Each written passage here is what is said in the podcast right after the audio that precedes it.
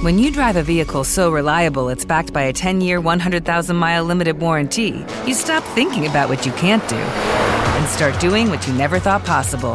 Visit your local Kia dealer today to see what you're capable of in a vehicle that inspires confidence around every corner.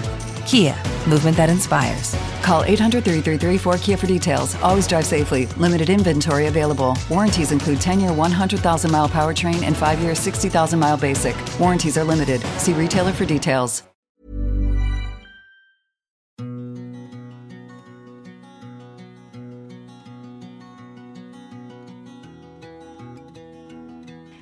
Child, you know, your imagination runs riot and you create these fantasy worlds about, about where you were originally from.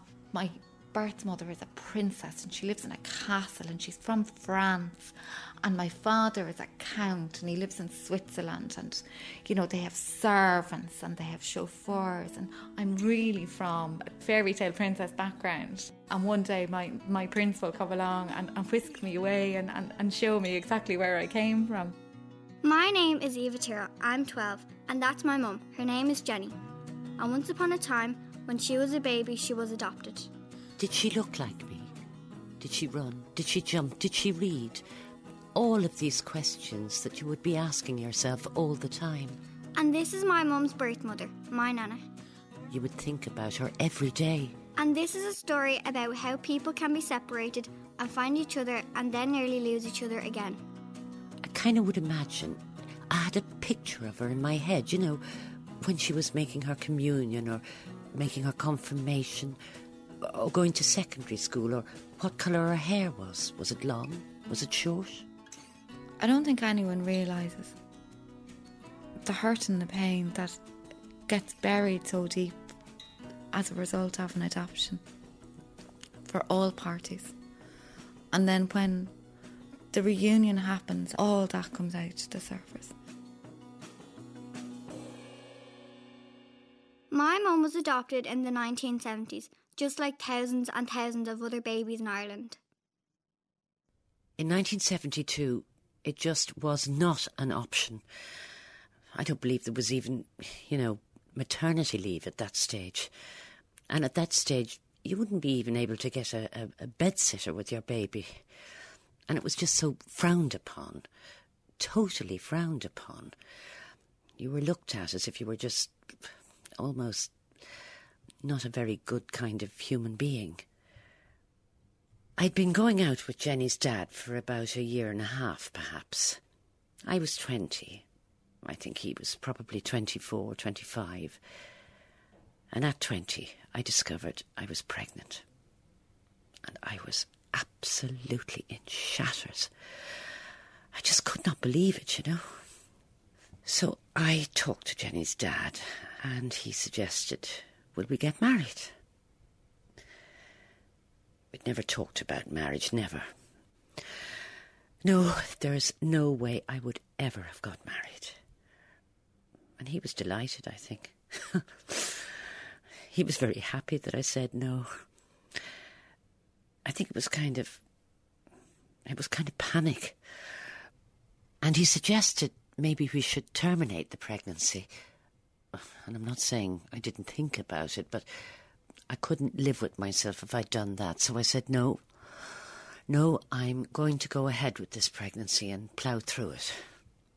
So I then put it out of my mind until I felt this baby kicking me, and I said, this is real. This is actually, this is definitely happening. I continued working. I didn't tell anybody. Nobody. My sister knew. Well, and obviously Jenny's dad. And nobody else. Whether they noticed that I was obviously putting on weight, I'd say that people may have guessed. The hardest thing was having to hide it, having to pretend that you're not. So, three weeks before Jenny was born, I went into St. Rita's nursing home. Jenny was due on the 6th of April, and she was born on the 11th. He was so vulnerable and so petrified, petrified, absolutely, and, and in shock, I think. And so I don't think I asked any questions.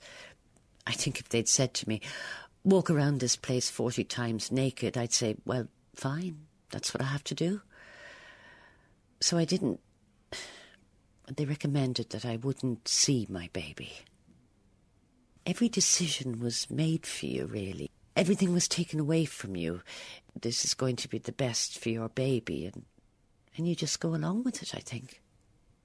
They told me it was a girl, and that she was doing well for the two days. They didn't tell me anything else. I saw her. I saw her hair, her black hair. She had a huge amount of black hair.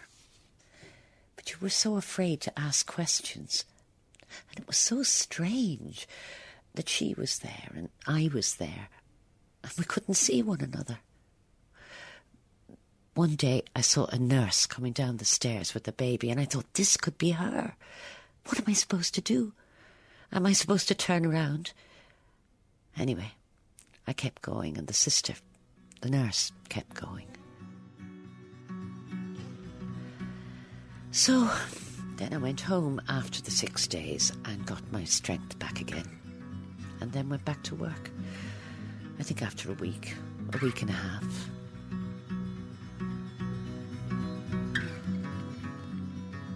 And then Magdalene and Brendan came out and collected me. Magdalene and Brendan were my nana and granddad. I didn't know them very well because they died when I was little. They went over to uh, my Auntie Anne's house first in Glasnevin, my Auntie Anne and Uncle Jerry. Hello. I'm grand. How are you? I'm grand. How are you? Auntie Anne was one of Magdalene's best friends. She came in this day with this bundle, and it was lovely. She just got her from out somewhere, Blackrock, I think it was. Yeah. Oh, she was so delighted. And Jenny was brutally wrapped up. She was, I thought she was, you know, when you see a baby, the loveliest baby you ever saw. I thought that, I thought she was really lovely. And Magdalene was so, she was really in rapture. She'd say, I can't believe she's mine. She said, I can't believe it. Like, I can still remember her face, you know, that day that she was so, you know, overjoyed. It was lovely. It was really lovely. I'm sure it was one of the happiest days of her life. She always wanted children. She loved children. Mm, yeah. She always she was like the Pied Piper. Yeah, sure, she'd have them singing and dancing. That was her. But Magdalene literally couldn't boil an egg. no concept of a housework or cooking or. Well, she was an artist. She painted. She yeah. never wore shoes. And she loved her garden. She'd be out Yeah, planting the garden all the time. And, and she was quite fun. She had a great sense of humour. She was a, a lovely person. Magdalene and Brendan had four other children after they adopted my mum. I ordered my birth certificate yesterday. Did you? Yes. I rang up births, deaths, and marriages. You see, I never had a birth certificate. You have an adoption certificate, Yes. Yeah. which listed your mother and your father as my, as Magdalene and Brendan, my adoptive parents. Oh, I see. Yeah. You do have a birth certificate, you just don't have access to it, if you know what I mean. And I was named Martina, so I have a birth certificate where I'm listed as Martina and under my mother's maiden name. After six months, then, you must go to a solicitor on Aston Quay, and I'll never forget it. It was the coldest, coldest feeling I've ever felt. I had to swear on the Bible to say that I wasn't going to change my mind, that I was signing these legal documents, and that this was a legal document that I was signing, and that this was the final, the final say. When I came home to Slemish Road, it was it was in May. But the final papers aren't signed, for six until months, yes, six yeah. months later. So it was It was an anxious six months for So, Magdalene for because those six months, I think she mm, it was really kind of- she was. fearful that Something would go something wrong, would go wrong, mm, and, and yeah. I'd be taken away. taken away again. Yeah. You know. and it was so formal. Oh, it was awful. Absolutely dreadful. I walked out of it, and I walked up Aston Quay on my own. I don't think I saw anything. Went into the harp, And I met Jenny's dad afterwards, and I don't think I could talk. And then you just have to pick up the pieces again and move on. Just, I used to think about her all the time. She in Dublin, in the country, where would she be? You would think about her every day, every minute of the day. But certainly, her birthday, certainly, that was a very sad day. There was always just a lovely atmosphere in this house. I remember making the cake. Or I used to make cakes for, you know, thing. And I'd made the cake. I remember them making the cake, and it was the first birthday cake for Magdalene. But I remember seeing the cake and the one candle on it, you know, and I had to put her name, of course, on it. Like it was a party, and I can kind of see the cake, you Anne know. all the cakes, gorgeous cake. In the evening, we'd sit down, and you know, I always remember Anne, like you know, peeling like a hundred potatoes. You know, you would you'd be standing at the cooker. You know, somebody might be sitting in there doing their homework, or somebody could be sit. I could be sitting here reading a book, or we might- Shattered. Shattered, literally. And so helpless and so. And just go back to work again, and it's almost like as if. as if it didn't happen. And that is difficult, you know. It'll always be difficult. I think it must be very difficult for the dad, Jenny's dad, because they don't know how you feel, and I was so craving for attention. I certainly wasn't thinking right. My mind certainly was just all over the place. I was doing everything. Yes, I was I was going to bed, going out, doing all the things, but doing them because that's what you have to do. I felt very depressed, extremely depressed. I had to attend a psychiatrist for a while. And that was good because at least I could talk to him and I could express, tell him exactly how I was feeling. Jenny's dad and I were still going out together. Shortly after that, the relationship began to deteriorate, I think. It was very difficult, I think, for any relationship to sustain the grief that we'd both gone through. And then it ended. I felt I'd just lost everything in life.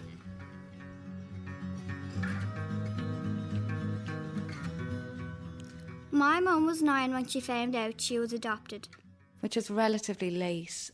My mother couldn't bring herself to tell me herself. So what happened was, an aunt of mine. Um, we were walking home from mass one day, and I can still picture the road and the house we were outside. And the words she used was, "You have two mummies and two daddies." And I, I was nine, and I was struggling to get my head around what do you mean? I, it didn't make any sense to me.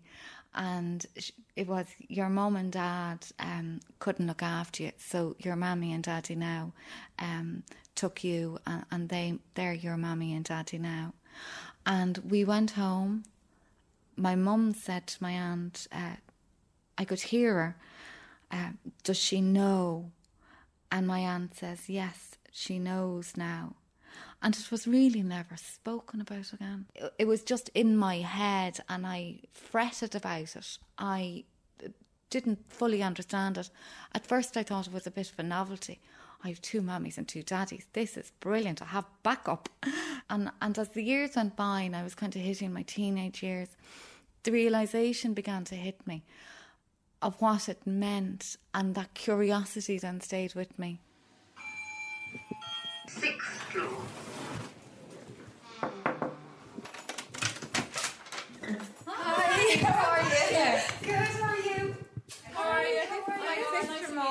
This is Nicoline. This is my baby sister, the youngest of the five of us. Will I put the kettle on?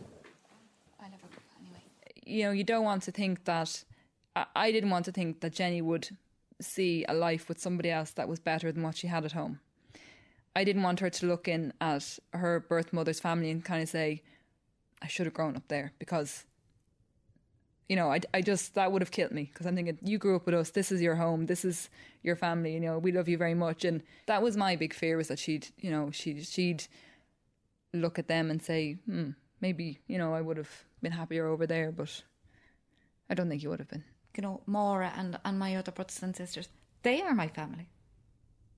They are my family without a question of a doubt. I look different to y'all, and you know, I, and my personality would be quite different to y'all as well. Mm-hmm. And it's difficult for somebody who's not adopted to understand this. Mm-hmm. But there's a great sadness in being a part of a family, but inside knowing you're not really. That's I mean that that's something that we couldn't imagine. I mean that's the side of of Jenny's upbringing that we would not be able to say say I know because we don't know. That week, my mum was waiting for a very important letter to arrive in the post. I was showing Maura my birth certificate earlier. Mm. Oh, really? Mm. It arrived. It arrived in the post, yeah. And I was shaking like a leaf when it arrived. Oh, I didn't think I was going to get as upset as I did. Mm. It was like opening your Leaving Cert results. You know, you have the envelope in your hand and you just can't bring yourself to open it. And I kind of had to set a place at the table and sit down and light a cigarette and then like peel open the envelope and you know you read down through it and and you just you look at it and you say that's who I used to be. But this is I I was this person for six weeks I'm sorry, Mom. No.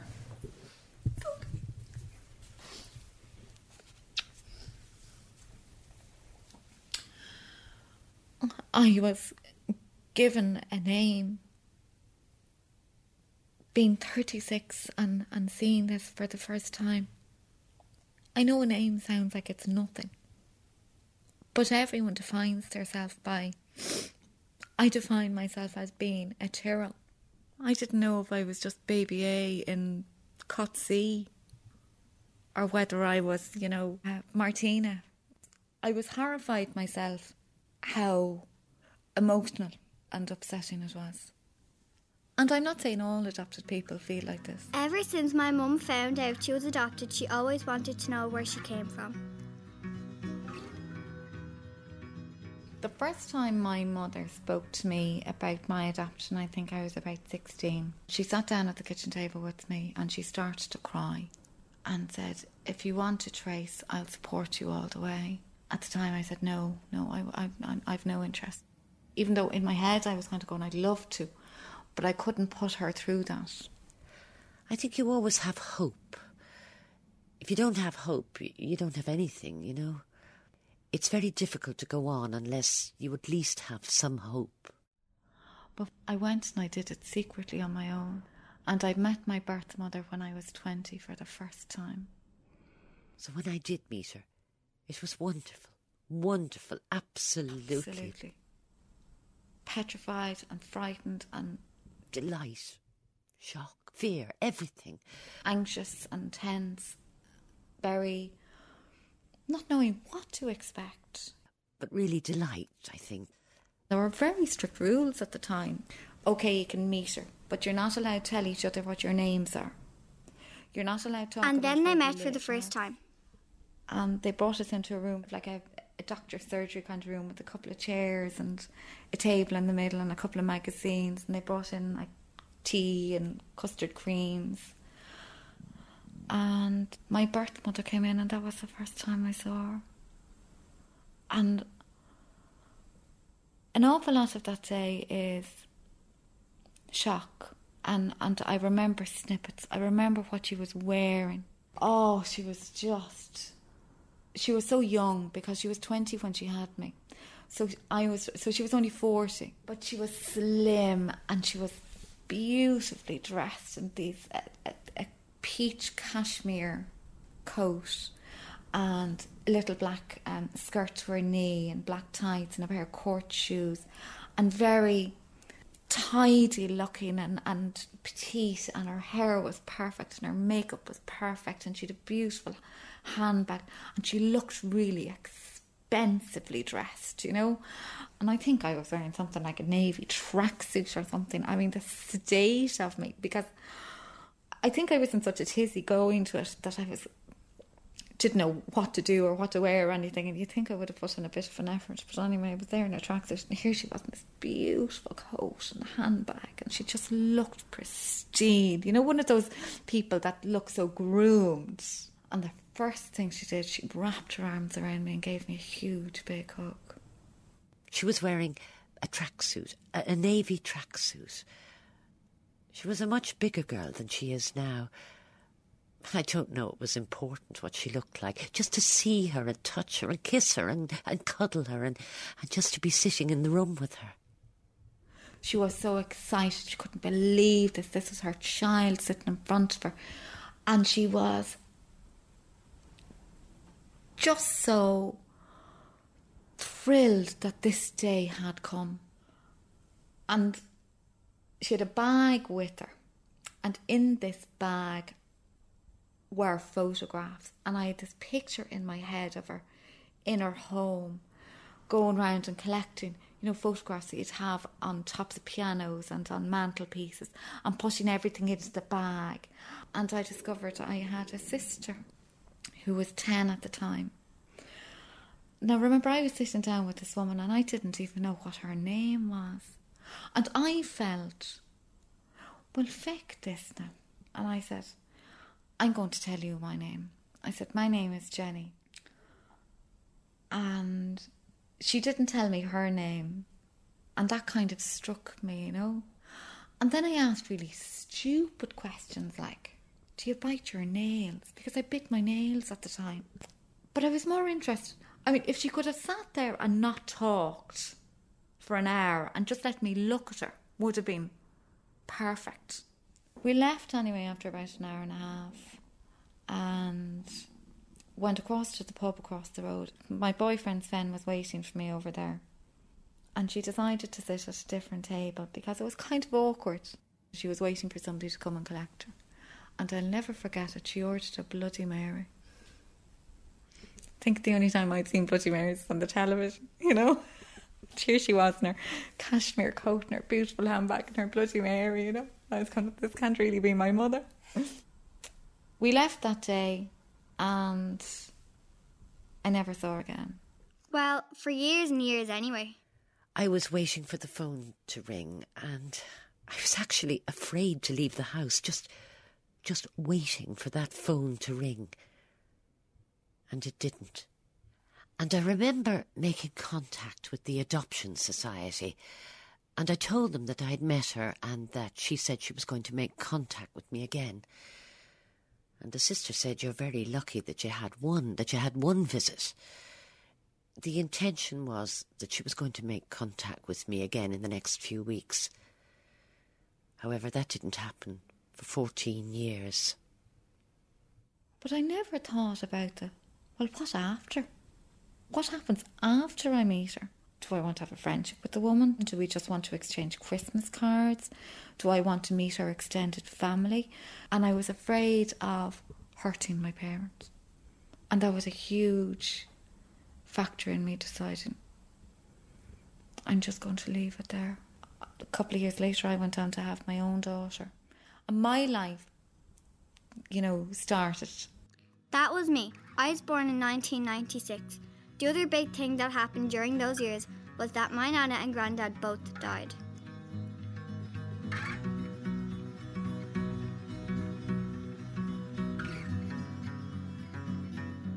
Waiting and waiting and waiting. And then two years ago, my mum made contact with her birth mother again. Until I got the letter two years ago. And I read it a few times. I just, I could not believe it. And I kept reading it and reading it and reading it. I was just consumed by it all week. I went out and I bought a new outfit and uh, I went into the room and, and she looked lovely. She was wearing a beautiful coat and I remember that from the first time as well. Funny. She had a beautiful black coat on with flowers at the bottom.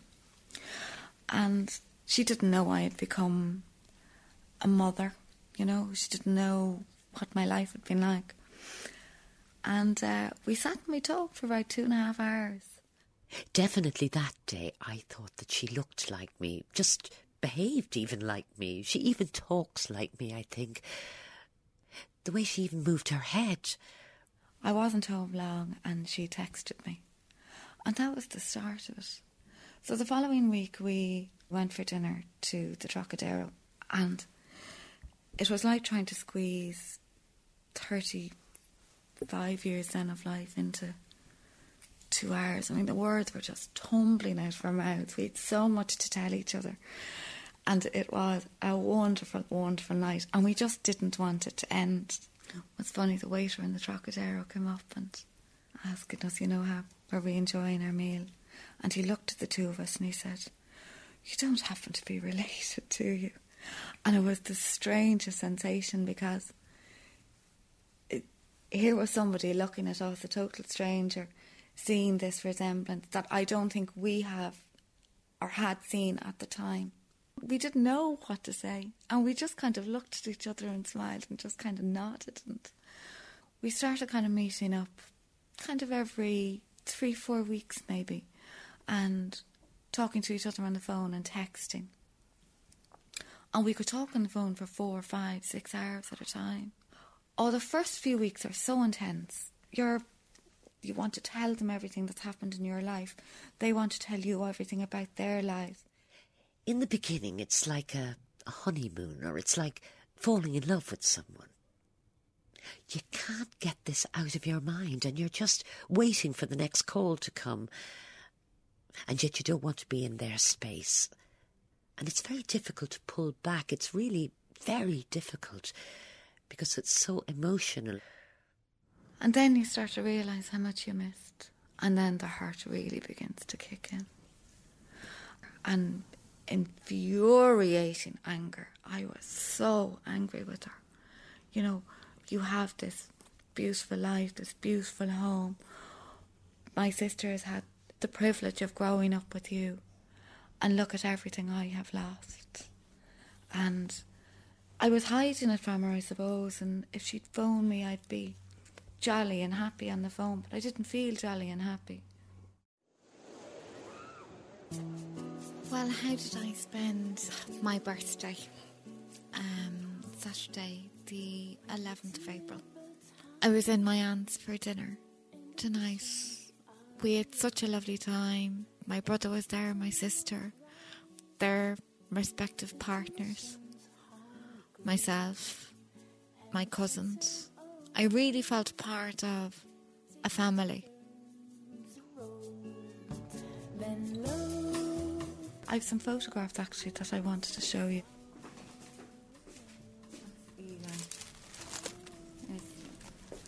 That's my birth mum. She was pregnant with me in that photo. Oh, you can't see her tummy, but I think you can see the similarity. And she's eclectic in her dress. That's me. that um, my birth mum gave me these photographs that she had kept, and they're all dated at the back. The 23rd of June 1972. I was about nine weeks old when that photograph was taken. That was her 21st. You know, weeks after I was born, she was um, she was celebrating her 21st, and that must have been hard.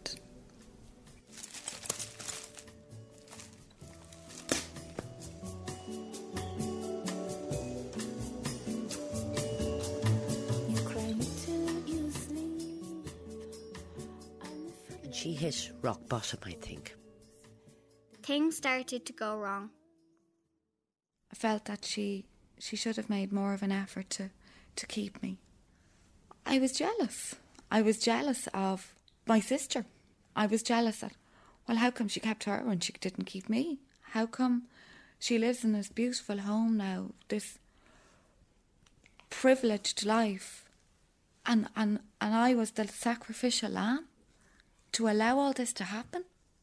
I grew up in a lovely home um, um, with loving parents, and I felt really bad for feeling this anger and really confused about it.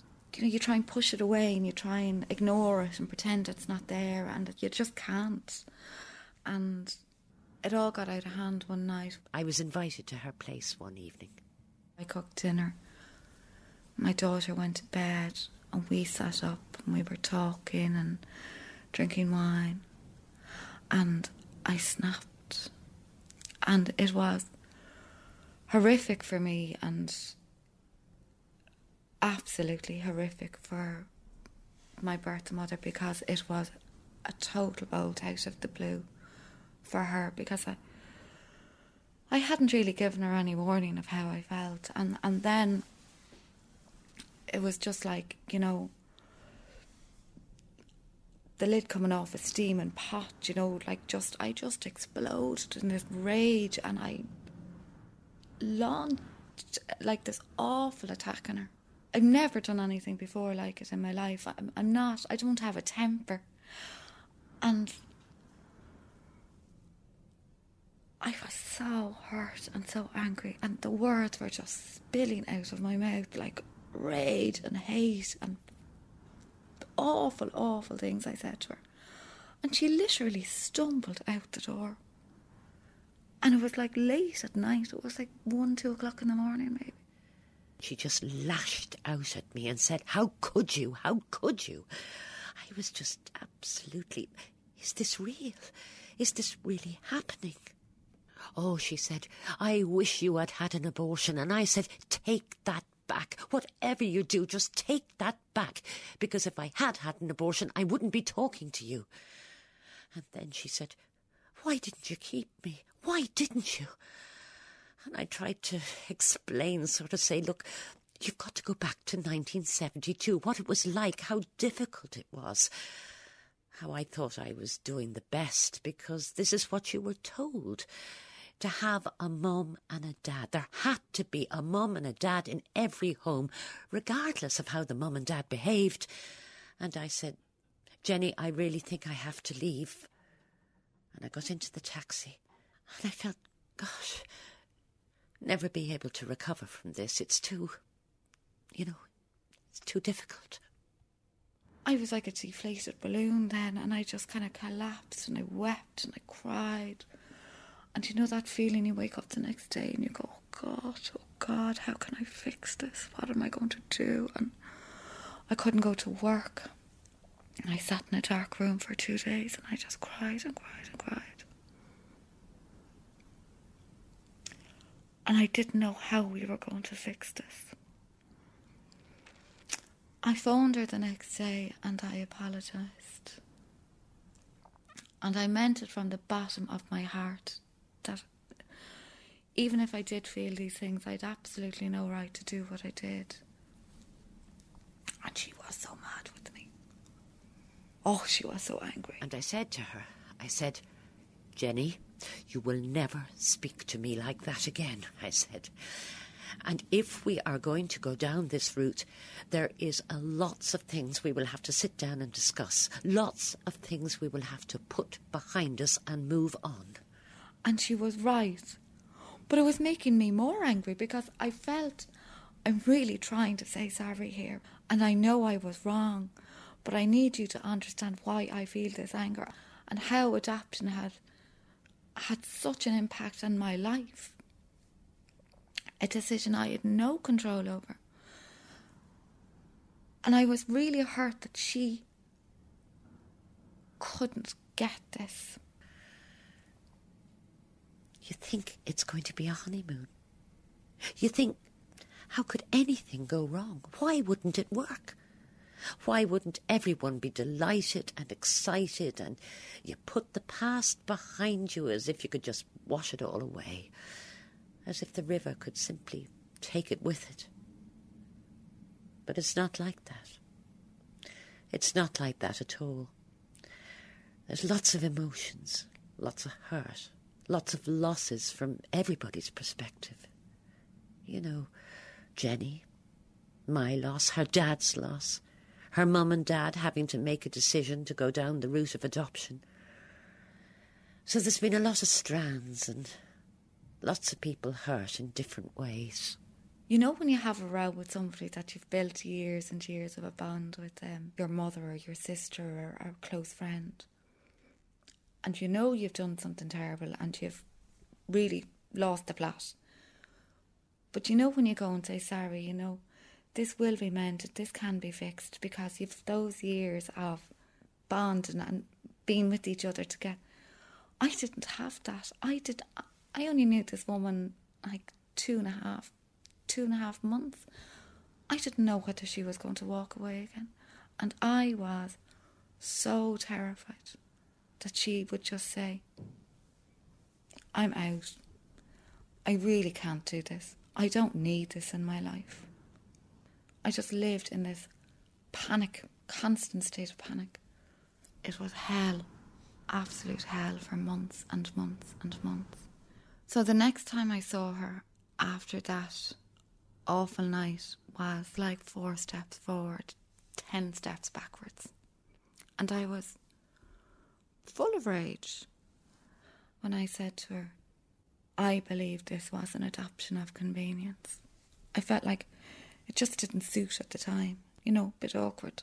I could nearly see her crumbling beside me we didn't come to a conclusion by the end of that meeting. All we knew was we were going to keep plugging away at it. But my heart wasn't in it at the time. I was going to do it more for God, what if I don't do it? I can't go down this road a third time. And my birth mum was absolutely adamant that she really, really wanted to keep trying. We then made an arrangement that we would meet in a restaurant, Bar Italia. It was the worst meeting that I have ever experienced in my life. It was so, I'm here, so you're here, you know. And both of us feeling extremely uncomfortable and maybe unable to talk about it. So it was a bit of a disaster, really. And I knew she was very upset. And we both walked up from Abbey Street, and she was going towards her car, and I was getting the bus. And it was such a sad, lonely road. The pleasure and the joy was gone out of it, and we were putting ourselves through this absolute agony. And we just, little by little by little, kept plugging away at it. Started to really talk to each other about how we felt. I went to Barnardo's. I did a course in Barnardo's. It was the best thing I ever did. Because that's the first place I could actually tell my story, along with 12 or 13 other women. Mums who had to give up their babies all around the 1970s. She really started to understand my point of view as well, which I was eternally grateful for because I felt she's beginning to see it from my perspective, and I'm beginning to see it from her perspective. Now they're good friends again, and they see a lot of each other. And I got a new granny too. I think we're very similar. I think we're very, very similar. Tough minded, you know. I mean, she's certainly got the genes. She won't let anything go easily. genes. That's almost frightening that this child that's not been part of me other than being with me for nine months, and yet how similar we are. So it took it took months and months and months that there was an element of, of comfortableness in having conversations with each other and going to meet each other or doing anything like that. And we'll meet other, definitely we'll meet other hills. However, I think now we're both able to put our feelings out there and say, well, this is how it was, and this is how I felt. And she can tell me, well, this is how I feel. She certainly is awfully sad that she wasn't brought up with me, I think. There's no doubt about it. And I think that'll be with her forever. So we were just kind of finding our feet and getting back on track. And um, my birth mum said to me, like to meet your father? So I met him in the question. And he came in and he sat down. Well, hello, ladies. As if, like, I'd met him last week. How are you? You know, typical man. We sat and we chatted and we talked and we caught up with each other. It's other people that see the the resemblance between the two of us. But when he sat down and he just said, Oh my God. So the three of us sat there like old friends. My father, who I meeting for the first time at 36 years of age, 35, I think I was, 35. My birth mother, who was married to a completely different man, lived in a different part of the city. My father, who was married to a completely different woman, and and me. We had a wonderful night, and uh, we laughed and we talked, and I told him everything he wanted to know, and it was easy. It was easy, but there's still someone who doesn't know. Now, I haven't told my mum and my dad, and I think Jenny finds that difficult, and. But she understands in a way. My mother is elderly, they're both elderly, and I feel they might find it very difficult. And they may not. I'll never know. I may regret it. I'll have to live with that one. I just feel. On the other hand, Jenny is entitled to meet her, so I am very confused about that, you know. This woman is a great grandmother and she doesn't know. You know, she's 92 now, and, and, you know, as all of us will fall off this mortal coil, this woman will die. I'd love to meet her because she sounds like an extraordinary woman, you know. And I worry then about my mother, that then she'll regret not not telling her.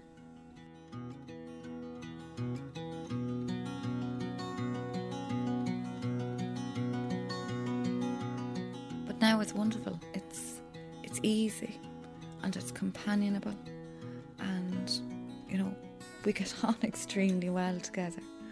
We're very similar. Um, it's extraordinary how similar we are given that we didn't grow up together. So that's how my mum found her birth mum, and then nearly lost her, but got her back again. It wasn't a fairy tale castle in France, but we all lived happily ever after anyway. The thing about going down this road is not about replacing people. It's like extending your family. I have three families now, but at the same time, it can tear you because you're torn between these three different elements of your life. If somebody said to me now, How many brothers and sisters do you have? I've seven. Whereas two years ago, I had four. That's weird. It's birthdays, it's holidays, it's, it's extended family, it's aunts you've never met, it's uncles you've never met. It's wonderful because you're accepted and you're part of this wider circle and this, this wider um, the relationship isn't just with your birth mom, it filters out into their extended family, your extended family. And it beco- can become so complex, you know. And, uh, but it's, it's good.